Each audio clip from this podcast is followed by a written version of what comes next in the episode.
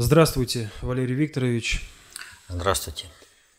Здравствуйте, уважаемые телезрители, аудиослушатели и товарищи в студии. Сегодня 26 ноября 2018 года.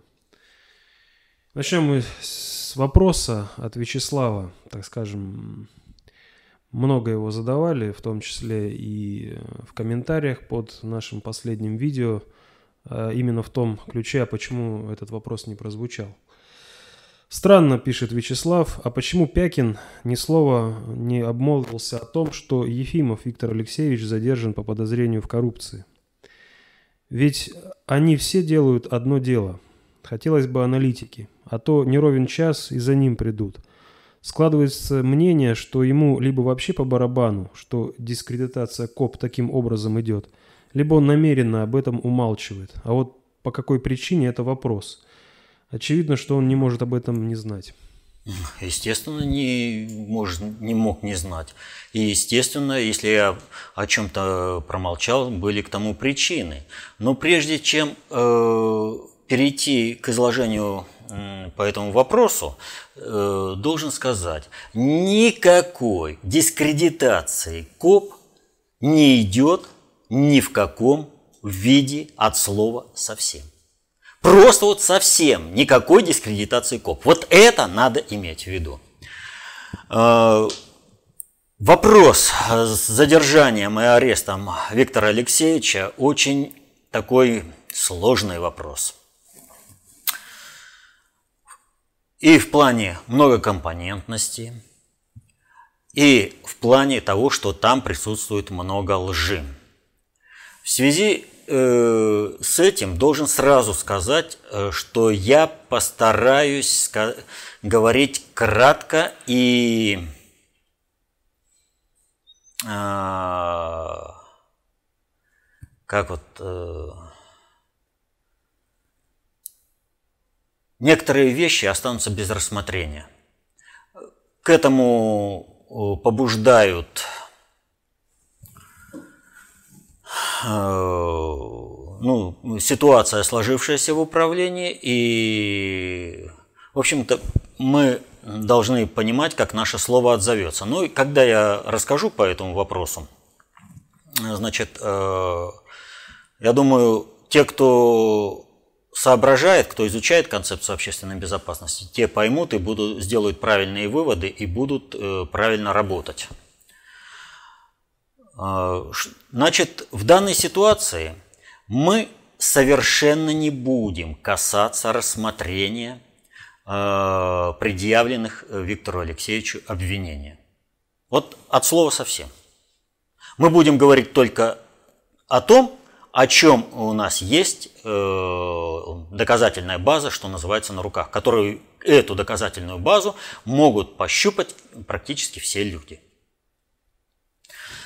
Почему я молчал сразу, не выступил?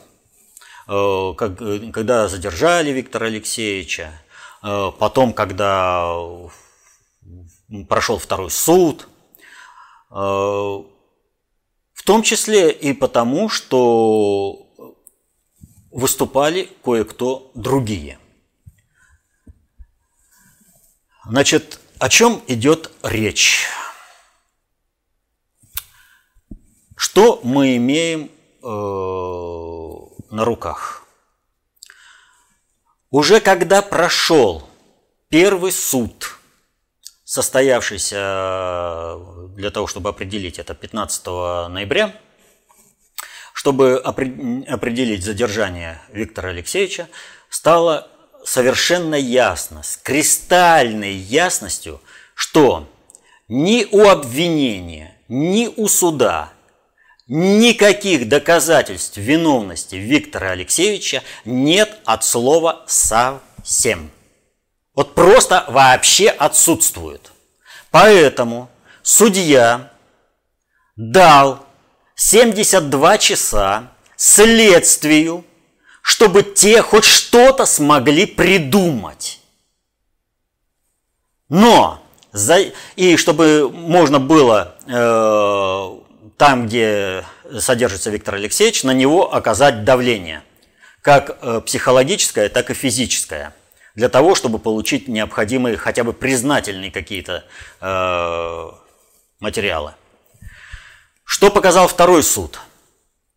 За прошедшие 72 часа у обвинения по-прежнему не было ничего, чтобы содержательно предъявить Виктору Алексеевичу. Ничего. Спрашивается, зачем же так, э, э, что же, как там вот вообще все произошло? Судья в нарушении всех правил, норм, морали, законов содействовал обвинению в том, чтобы хоть какое-то обвинение состоялось. Поэтому для того, чтобы обвинительное заключение хоть как-то привести в соответствие с жизнью, судья делал перерывы. И вот в этом отношении надо помнить, что все пять часов центральный канал снимал на видео. Соответственно, этому, съемки же в суде идут с разрешения суда, соответственно, этому, это уже является доказательством. То есть, ни судья, ни государственное обвинение, представлявшее, ни следствие не смогут ничего доказать. Все, что они сделали в зале суда, это их обвинение. Прямое обвинение в нарушении закона. Против них, что они творят беззаконие. Ну, к сожалению, у нас в стране это есть. Каждый год 3000 человек выходят из мест заключения свободы, доказав, что следствие полностью от начала и до конца сфальсифицировало э, обвинение против человека, которого суд на основе сфальсифицированных. И суду было известно, что они принимают сфальсифицированные документы. Э, отправляли в места заключения свободы. Каждый год 3000 человек выходят из мест заключения свободы. То есть это вообще-то проблема для нашего э, следствия и для нашего суда. У нас суд вообще каста неприкасаемых. То есть и первый суд, и второй суд показывает, что у, су, у следствия обвинения нет никаких доказательств обвини, э, э, вины э, Виктора Алексеевича Ефимова. Но что же тогда вообще происходит? Вот с этим предстоит разобраться тому следствию, которое будет вести дело на основе снятого, в том числе центральным телеканалом, материала. Что мы видим? Мы видим, что не успел закончиться обыск у Виктора Алексеевича, как в СМИ, в питерские особенно, было выброшено огромное количество материалов абсолютно негативного характера против Виктора Алексеевича. Через несколько минут уже все было это сделано. А это означает только одно. Была скоординированная атака против Виктора Алексеевича. Материалы были написаны, и написаны они были под задержание, арест Виктора Алексеевича. Как только об этом стало известно, редактора тут же выпустили эти материалы с небольшой коррекцией э, того, что там произошло. Это что? Следствие? Да нет, это политическая кампания. С какими целями? Но если у следствия нет ничего против Виктора Алексеевича, о чем показывают оба суда, они показали, что у следствия и у суда нет ничего, что можно предъявить Виктору Алексеевичу, тем более держать его под стражей, то почему судья принял решение задержать Виктора Алексеевича? А судья об этом прямо сказал. Судья прямо проговорился – о том, что содержание Виктора Алексеевича Ефимова нужно для того, чтобы в последующем переквалифицировать статью, по которой задержан Виктор Алексеевич. Но для этого, это вот как раз пассаж о мертвой воде, допущенный судьей. Но для этого нужно будет фактологическую базу, то есть некая политическая активность. И надо же, как по заказу, сразу же. И пикеты, и митинги, и давайте вперед спасать.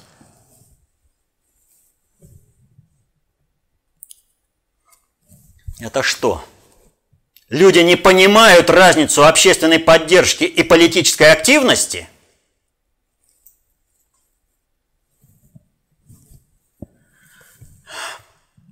Виктор Алексеевич задержан за хищение, предъявленное ему следствием. Вот в этой области и надо разбираться. Мы не можем судить. Было хищение, не было хищения – в государстве для этого есть специальные органы. А общественная поддержка должна осуществляться для того, чтобы не давить на следствие заранее приготовленным материалом, а для того, чтобы следствие шло без нарушения закона. А у нас почему-то кто-то в поддавке, что ли, решили сыграть? Дать необходимую фактуру, и чтобы 14 декабря Виктора Алексеевича не выпустили, а переквалифицировали в другую статью? Здесь нужно делать все очень спокойно, размеренно, ровно в параметрах того, что предъявлено Виктору Алексеевичу. Каждый из вас так или иначе сталкивался с ситуацией, когда вам нужно было распутать нитки. Вот что должно быть на суде. Вот что должно быть со следствием. Спокойная работа по предъявленным обвинениям. И нечего здесь подтягивать политическую составляющую. Тем более, что об этом прямо заявил судья, что именно на это рассчитывают.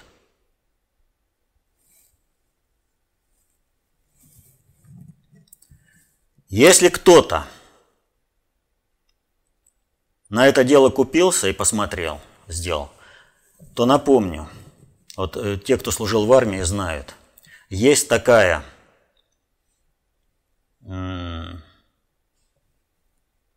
Э, есть такое оборонительное сооружение, как малозаметное препятствие. Ну, проволочка, в которую попал человек, чем больше он дергается, тем больше он увязает. Силки, вот. С арестом Виктора Алексеевича для общественности расставлено именно такое малозаметное препятствие – и кто-то решил буром в это малозаметное препятствие пойти.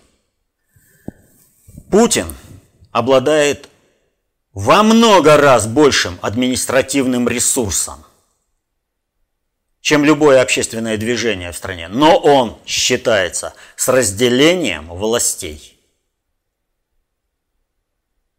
И нельзя рассмотрение вопроса в одной сфере переносить в другую сферу.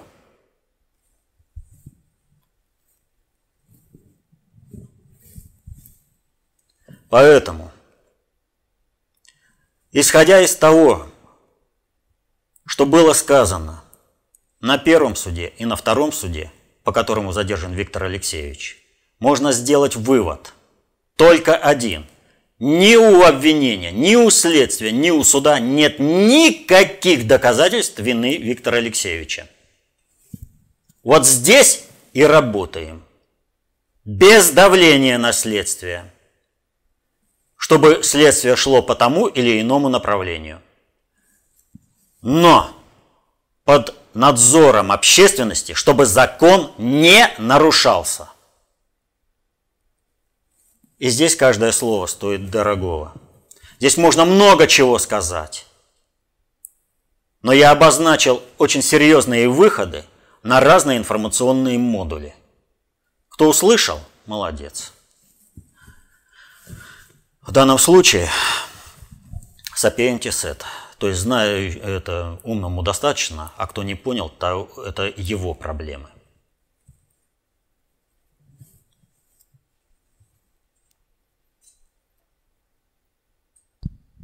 К другим вопросам. Э, Валерий Викторович, прокомментируйте, э, пожалуйста, провокацию, которая произошла в Керченском заливе.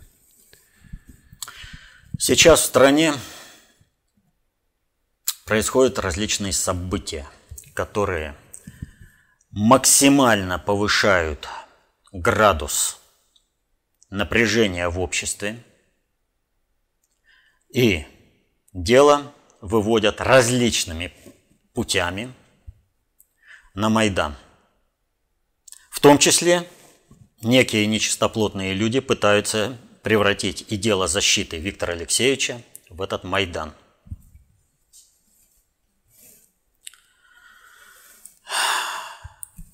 Почему я заговорил об этом? Казалось бы, все разные аналитики и прочие рассуждают следующим образом вот это Порошенко, там ему нужно укрепиться, там нужно создать э, это военное положение, там то все, э, столкновение, Запад против э, России. Это все есть. Но это все дело десятое. Принципиальным является другое. Готовность государства – государственного аппарата к совершению Майдана, аналогично Киевскому Майдану 13 года. Вне зависимости от того, что себе считает Украина, оккупированный Крым, не оккупированный Крым, э, как там нет, есть определенные правила прохождения судов через Керченский пролив. Они тем более необходимы, что на Украине постоянно звучат голоса, в том числе и от высокопоставленных государственных лиц, о том, что Крымский мост нужно взорвать, совершить диверсию тем или иным способом. Соответственно этому никакие воинские подразделения Украины не могут проходить самостоятельно через Керченский пролив под Керченским мостом. По определению не могут. Керченский мост – стратегический объект Российской Федерации. С этим обязаны считаться все страны, которые осуществляют э, судоходство э, в территориальных водах России в Азовском море. И когда потребовалось в сентябре провести через этот э, пролив э, две посудины ВМС Украины – все было сделано правильно. Получили лоцманскую поддержку и без проблем прошли. В настоящее время, а вот сейчас чего помешало-то? С чего они проверяли? Тем более такая длительная по времени провокация. Проверялась готовность государства к началу Майдана. Проявит государство слабость, Значит, все. Можно выводить на Болотную, на Майдан и прыгать под разными лозунгами. Кто не скачет, тот не концептуал, кто не скачет, там еще прочее. Массу найдут. Проверялась возможность совершения государственного переворота, готовность управленческих структур к тому, чтобы этот переворот мог быть совершен, начать его совершать. Вот основная причина этого маневра. И если бы суда прошли,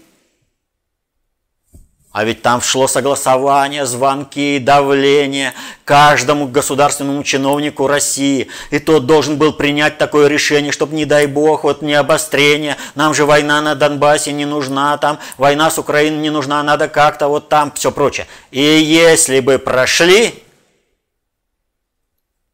начался бы Майдан.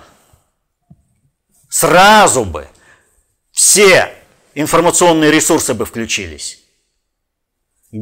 Но то, что они не прошли, то, что суда задержаны, поставлены на прикол, то, что государство выполнило свои функции, показывает, Россия обладает устойчивостью в управлении государством. И, соответственно, этому сейчас начало Майдана абсолютно преждевременно – ну а дальше все рассосется. У них и так нет времени, потому что вся майданутая публика, она рассасывается. Вот те, кто... Э, ладно. Хотел кое-что сказать. Поэтому очень внимательно за всеми общественными процессами. Очень внимательно. Идет расшатывание государственных устоев. Вот у Виктора Алексеевича, и э, когда вот произошло, ведь и следствие, и обвинение, и судьи целенаправленно показали общественности, что закон для них ничего не значит.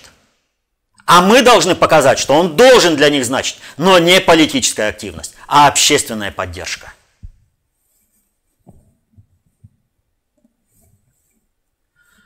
И тогда не будет Майдана. И так с каждым, с каждым, с каждым событием внутри страны.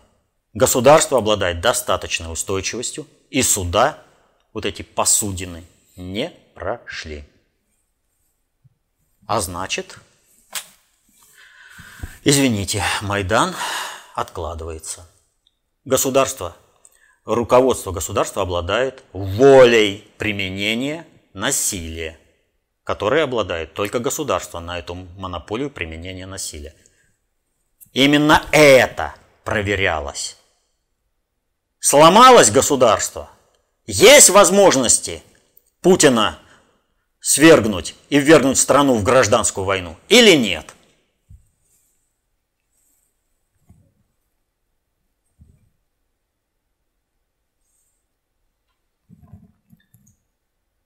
Далее вопрос, Валерий Викторович. Как вы прокомментируете следующий заголовок новостной, что оставшиеся в ЕС страны одобрили соглашение по Брекзиту? Хотя ранее вы говорили, что Брекзит это спектакль для толпы. Ну там не только оставшиеся страны. И Британия, в принципе-то, согласилась с этим Брекзитом. Да, Брексит двигается. А я скажу, ничего не двигается. Ну а кто прав? Ну, я так полагаю, прав будет тот, кто хотя бы прочитает э, э, заключение так же внимательно, как корреспонденты ТАСС. Поэтому я просто цитату из ТАСС проведу. Значит, 15 э, ноября был подготовлен большой документ. Я зачитаю. Вот 15 ноября Брюссель и Лондон объявили о согласовании проекта договора о Брексит, огромного документа на 585 страниц, который обсуждался более полутора лет. При этом так и осталась не решена главная проблема переговоров – необходимость не допустить жесткой границы между входящей в ЕС Ирландией и выходящей из него в составе Великобритании Северной Ирландии. Переговорщики просто отложили этот вопрос, письменно пообещали пообещав найти решение до 1 июля 2020 года. У меня вопрос, а что подписали-то? То есть о чем вообще разговаривали? Вы не решили главный вопрос, все осталось в прежнем же э, состоянии. Вот. Пока будущий формат отношений между Великобританией и ЕС не будет окончательно определен, стороны будут продолжать находиться в единой таможенной территории, которая будет включать в себя Северную Ирландию и дальше, в общем-то, по тексту. Ребята, вы чего собрались-то? Вы чего там делали? Вы там обсуждали, вы согласовывали. Министры в отставку ушли. Вы чего делаете-то, да? Вроде бы уже Брексит движется. А министры, которые ушли в отставку-то, они говорят, нет, мы не можем вот этот э, Брексит взять на себя, потому что это совсем не то, это вообще не Брексит. Надо другой Брексит проводить. А в это время, э, вот когда государство в Евросоюзе, это одно. А когда компании в Евросоюзе, это совсем другое. И вот когда компании начинают перестраивать свою деятельность в преддверии будущего Брексита с Великобританией, Великобритания, соответственно, этому обрезается от ресурсов и начинает испытывать определенные трудности. И в Великобритании нарастает э, э, движение по поводу того, что Брексит, э, референдум по Брекситу надо э, провести другой и отменить его. То есть идет, в общем-то, спектакль, о чем я изначально и говорил. Идет полномасштабный спектакль. Цель этого спектакля э, сохранить определенный э, статус-кво Великобритании, заморозить ситуацию. Брексит, напомню, замышлялся для того, чтобы было начало переформатирования всей Европы, созданию на территории Европы новых государств, стран, э, это, новых народов, языков э, и государств. И начальным этапом этого переформатирования должно было быть э, должен был выход в Великобритании. События, которые сейчас происходят во Франции. Ведь они, в принципе-то, о чем речь? Лозунг. Я приехал во Францию не для того, чтобы работать. Пусть Франсуа работает, а мне предоставьте э, все блага государства. Он же для приезжих э, из Африки, из, э, из Ближнего Востока во Францию, он же э, принцип жизни – и люди уже просто, их достала уже жизнь, когда они горбатятся на приезжее население, которое живет, э, не утруждая себя никакой, никаким трудом. Ведь система-то готова к переустройству, снесению всех старых государств, переформатированию и созданию новых э, народов, языков и государств. Но Россия-то сохранилась. Два центра концентрации управления, Иран и э, Китай, они до конца не выстроены. Значит, нужна заморозка этой ситуации. А система была готова к Брекзиту. О чем я говорил? Отдали победу, но сделали таким образом, чтобы весь негатив от последующих э, лег вот на это правительство, которое камикадзе должно сгореть. Что так и происходит. При этом, что делается? Осуществляется выход без выхода. То есть сидят, заседают, принимают это, документы. 500, ну почти 600 страниц понаписали. А проблему не решили. Просто вот ее заболтали. Она остается. А почему она остается? А потому что проблема переустройства всего западного мира – со снесением всех национальных государств, она никуда не ушла. Ее просто нужно заморозить, поэтому Брексит должен оставаться, но он не должен развиваться в том русле, в котором он действительно приведет к Брекситу и к э, крушению системы раньше, чем это запланировано. Вот и сказочка про белого бычка, и мы ее будем постоянно слышать. Вот они вам отставки, чтобы вот, смотрите, как там происходит, чтобы напряжение росло, чтобы второй референдум провести. Этот референдум ляжет на первый референдум, если он будет проведен. Им вполне достаточно и здесь вот так вот все крутить и крутить. Когда Тереза Мэй дойдет до ручки, и ее, как Ангелу Меркель, попросят уже собственное элитарное окружение уйти, вот тогда наступит следующий этап. Но сказка вот эта – вся будет продолжаться, потому что, еще раз, Великобритания, отрезана от ресурсов Европы, не жизнеспособна. Просто не жизнеспособна. Деньги – это всего лишь предельно обобщенная информация о продуктообмене. И для того, чтобы, имея э, вот этот вот центр по эмиссии денег, получать взамен бумаги и каких-то налей на компьютерах, реальные товары и услуги, Нужно, чтобы эти механизмы были. Для Соединенных Штатов это присутствие осуществляется за счет их э, баз по всему миру. Для Великобритании это участие Великобритании в Евросоюзе на особых, уникальных условиях. Теперь эти уникальные условия прописаны немножко по-другому. Ничего не изменилось. Нам по-прежнему рассказывают эту сказку.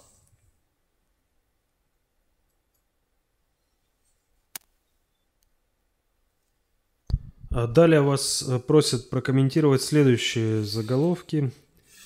А, глава Генштаба Великобритании назвал Россию большой угрозой, большей, точнее, угрозой, чем Аль-Каиду и ИГИЛ. А глава МИД Чехии назвал Россию угрозой для ЕС. Антирусская истерия на Западе нарастает. И нарастает она в качестве Э, вот э, в данной ситуации в качестве давления э, на элиту. Она может быть направлена как на обрезание подпиндосников, так и на то, чтобы совершить государственный переворот. Это куда вырулит. И в данной ситуации вот эти два, две цитаты, они, в общем-то, Э, не от большого ума сделаны. Сергей Викторович Лавров по этому поводу правильно сказал. Комментируя э, заявление э, главы Минобороны Великобритании-то, а о чем он сказал? Ну, проболтался. Вот какую угрозу для западного мира представляет Аль-Каида и ИГИЛ? Никакой. Потому что офицерский корпус этих двух террористических организаций состоит как раз из сотрудников спецслужб Великобритании и Соединенных Штатов. Это два инструмента, которыми перестраивают Соединенные Штаты и Великобритания мир. Они создали и Аль-Каиду, и ИГИЛ. Это их инструмент. А вот Россия со своим планом глобализации со, своим, со своей внешней и глобальной политики. У нас, благодаря государю, появилась глобальная политика, чего не было со времени смерти Сталина.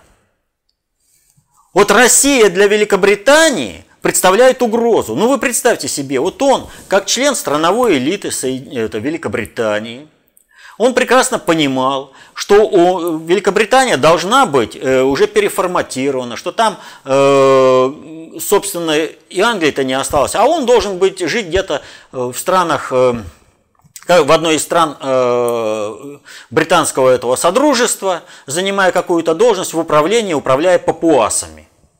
Ну, в новой уже империи. А вот а остров Великобритания уже все, и э, как страна Великобритания, она э, должна быть переформатирована. А планы рухнули. Из-за чего?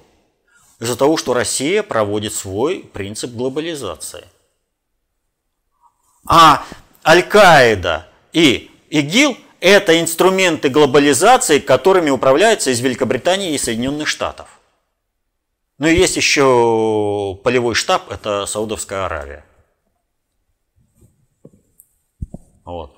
Поэтому, естественно, но принципиально здесь еще одно. Вот Чехословакия, вернее, Чехия, прошу прощения, оговорился, давно разделили уже страну. Э, вот там есть э, президент Милош Земан, да? И есть вот министр иностранных дел. Говорят совершенно разные вещи. Милош Земан исходит из государственных интересов Чехии, из национальных интересов Чехии. А из каких интересов выходит, э, исходит э, министр иностранных дел? Ну, в правительстве уже дали комментарий по этому заявлению. Ну, вы понимаете, мальчик еще молодой, неопытный, он не знает, как осуществляется управление. Ребятки, вы извините, вы кого назначили? А вы понимаете, что он так вот, не зная, может доболтаться до того, что у вас с кем-нибудь война начнется. Кстати, это кадровый вопрос для всех толп элитарных стран. И особенно для России. У нас э, Помните скандалы Гладских, там прочее, да? То есть ставят человека, который абсолютно не понимает э, управляемой отрасли, но он родился в нужной семье, он элитарий, и поэтому, ну, научится. Неважно, что все шишки от того, как он будет учиться, достанутся населению. А повторю, министр иностранных дел может доболтаться до казус Белли. До войны довести страну поставить в такие условия, когда вот э, Первая мировая война, никто не хотел войны, война была неизбежна, потому что каждый из этих министров иностранных дел вот так вот болтал, не зная чего. Но здесь другое. Как прокомментировали? Вот он неопытный, и поэтому он решил, что лучше прислониться к старшему брату, то есть к Соединенным Штатам. Там антирусская истерия, э, в Великобритании антирусская истерия. Ну, надо прислониться, и будет тебе счастье. А тогда вопрос, а о каком суверенитете Чехии вообще может идти речь? Ну, у Чехии, кстати, и нет суверенитета. Численность страны не позволяет. Но, тем не менее, ее особый статус, поскольку Прага – оккультный центр мирового еврейства, позволяет достаточно эффективно вести внешнюю политику – и, и удивительно, как вот такой министр иностранных дел у них там оказался. Но это означает, что общий кризис управления у глобального предиктора. Общий кризис. И он опасен. Именно военным противостоянием. А здесь надо понимать, как начинаются войны, что такое гибридная война и как она осуществляется в, в виде холодной войны и как она осуществляется в виде горячей войны.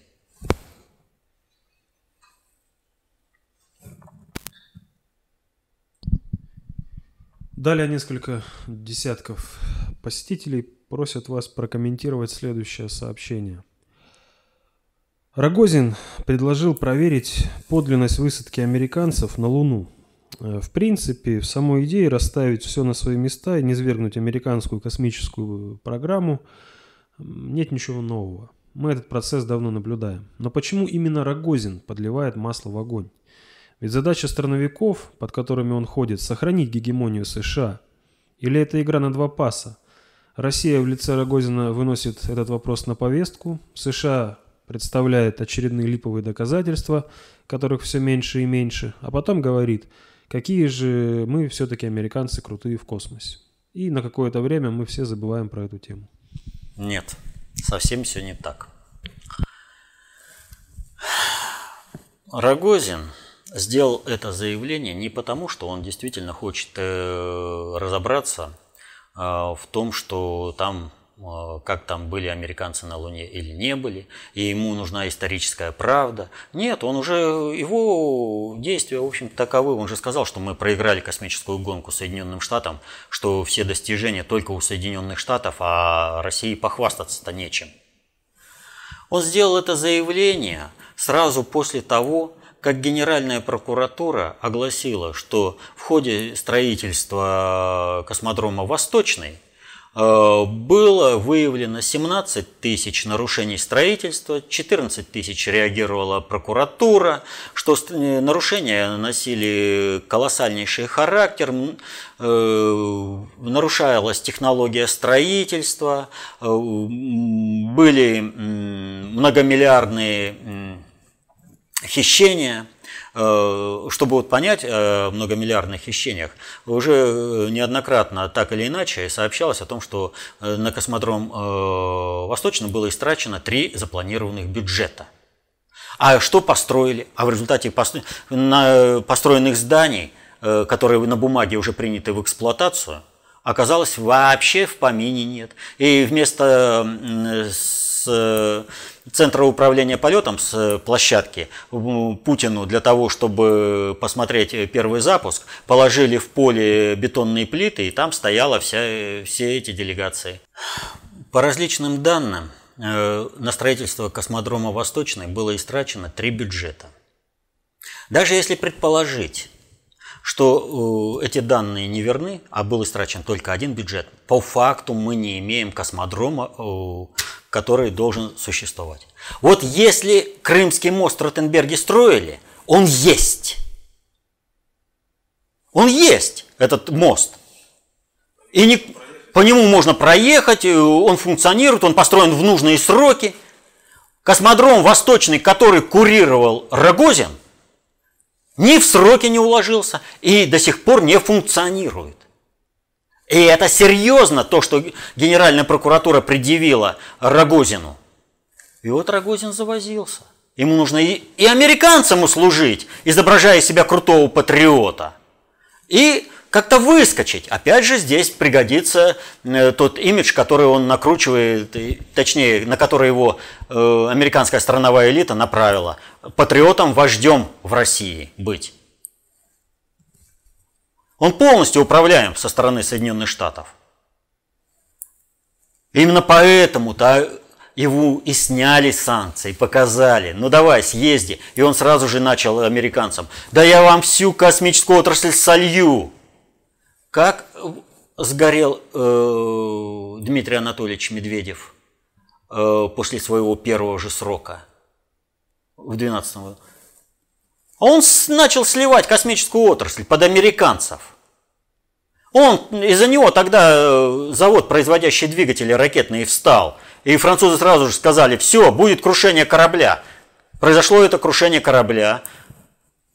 Ответственных лиц в НАСА наказали, в Госдепартаменте наказали, а Дмитрию Анатольевичу сказали. Все. Ты вообще ничего не понимаешь в управлении. Ты для нас опаснее, чем Путин, потому что ты дурак. А дурак, как говорится, заставит дурака Богу молиться – так вот, Рогозин поступает точно так же. Точно так же.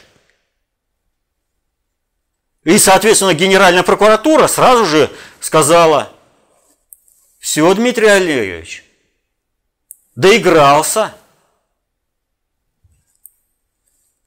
Они не понимают вот этих вот вещей. Они думают, что солнце всходит в Вашингтоне, Вашингтонский обком всем руководит – но есть еще и лондонский ЦК, и швейцарское политбюро. А вот этих вот вещей они не понимают.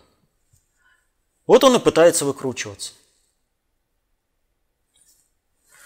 Всего-то нужно было просто выполнять свои служебные обязанности. Чтобы деньги, выделенные на строительство космодрома, дошли до строительства космодрома, и был построен космодром. Вот деньги, выделенные на строительство Крымского моста, дошли, и Крымский мост построен. Ротенберги сделали. А Рогозин не сделал.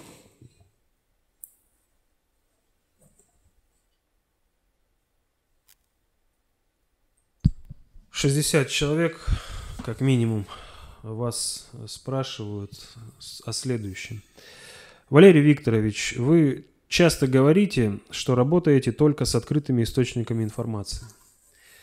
В своем анализе вы ссылаетесь как на российскую прессу, так и на иностранные издания. Также очевидно, что вы просматриваете и политшоу, читаете аналитику политологов, газеты, телевидение, радио, то есть э, большой объем информации перелопачиваете. Посоветуйте, пожалуйста, для начинающих изучать КОП список хотя бы базовых информационных ресурсов, которые стоит рассматривать, э, просматривать каждый день, чтобы быть в курсе событий. Со временем появится опыт развлечения ценности того или иного инфоресурса, но сейчас ваш совет был бы очень полезен, чтобы сэкономить время, которого, как известно, всегда в обрез. В романе «Пятый угол»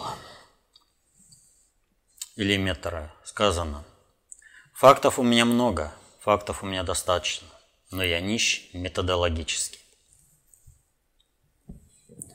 Человеку, который не обладает методологией работы с информацией, никакие ресурсы не помогут. Он станет заложником того идеологического контекста, на основе которого формируется этот информационный ресурс. Информация везде – нет никакой разницы между информационными источниками.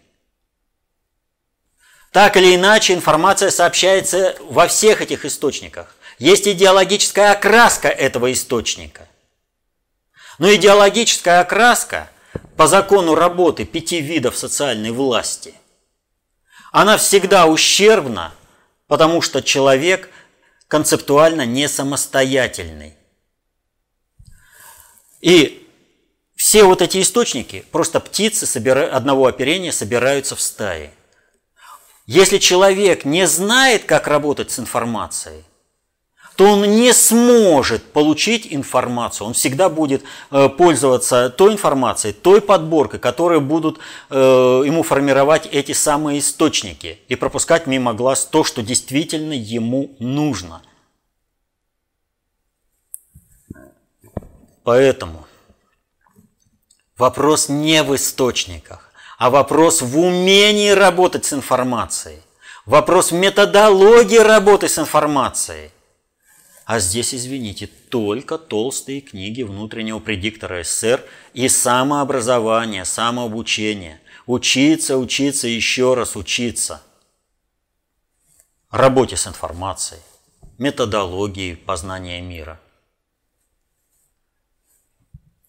Вот если вы будете обладать методологией, вы сами определите тот спектр источников, который вам по текущей жизни необходим, и вас не будет абсолютно волновать никакая идеологическая направленность этих источников. Вы будете видеть суть, содержательную суть сообщаемых, э, сообщаемой информации. Вы будете видеть процесс управления, который этот источник осуществляет.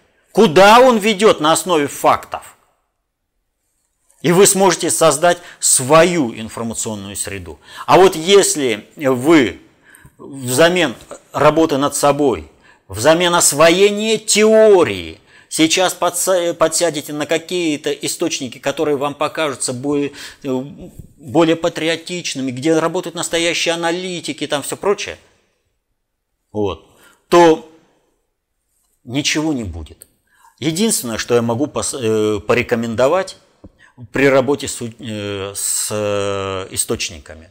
Если вы хотите разобраться с той или иной проблемой, но ваших теоретических знаний, практических знаний не хватает, если вы не специалист в этой отрасли, идите на сайт, э, не на сайт, на форум специалистов по этой отрасли. И они вам эту проблему разберут по косточкам. Чем отличается доту? Доту – это язык междисциплинарного общения. Если вы знаете достаточно общую теорию управления, то вы на основе технического разбора какой-то проблемы выявите управленческую суть. То, что специалистам на данном форуме оказалось недоступно. И вы сможете это реализовать в своей жизни. Но если вы будете методологически состоятельными, если вы будете концептуально властными, если вы освоите работу с источниками, с информацией, а если у вас этого теоретических знаний не будет – то, извините, никакая информация не будет вам полезна. Нигде, ни э, на одном форуме, ни на одном э, информационном ресурсе. Так и будете. Туда мотанулись, сюда мотанулись, потому что здесь вроде бы вот более полно описали, здесь это вроде более полно описали. А где она правда? Вот вы ее сами должны определить. Я постоянно говорю одно. Это последний вопрос. Вот, я постоянно говорю, каждый в меру понимания текущих процессов работает на себя и на свои интересы, а в меру непонимания на того, кто знает и понимает больше. И многие вещи нам непонятны не потому, что наши понятия слабы, но потому что сии вещи не входят в круг наших понятий. Нужно расширять круг понятий, то есть быть методологически грамотным. И тогда, расширяя, разбираясь в процессах, вы будете защищать интересы свои и своей семьи, создавая общественную массовую статистику поведения, которая будет благотворно и благоприятно к реализации процессов управления, которые благоприятны вашей семье, вашему будущему, и неблагоприятно к развитию ситуации э, в э, которая нанесет вам вред. Ну вот практический пример. Различное информационное состояние общества, поддержка разных процессов на Украине и в России привела к успеху Майдана на Украине и провалу Болотной площади. Потому что люди – и там, и там поддерживали определенные процессы. Вот там они Майдан восприняли как за благо, и неважно, что там это, вот все, будем прыгать. А в России болото восприняли как зло и не пошли на площадь, а перенесли дискуссию в сферу информации, на форуме и стали постоянно разбивать все идеологические постулаты, на основе которых строилась идеологическая э, платформа э, вот этого болотного процесса майданного. Когда все эти идеологические постулаты были разбиты, болотная схлопнулась сама собой. Не на площадь надо идти, а к людям. Интернет дает огромные возможности в этом. И людям объяснять, как защищать свои интересы, и своей семьи, как обеспечить мирное небо над головой, потому что и Майдан, и Болотное призваны только к одному, чтобы был совершен государственный переворот и началась гражданская война в стране.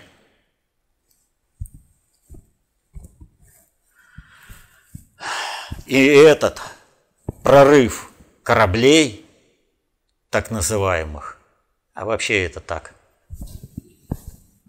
корыт – великого флота Украины.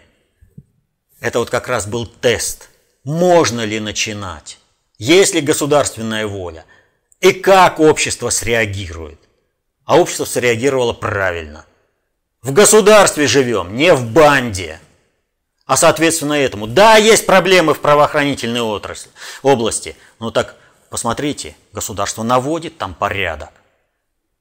Это нужно поддерживать обществу. Ни в коем случае не политизировать процессы. Должна быть нормальная работа.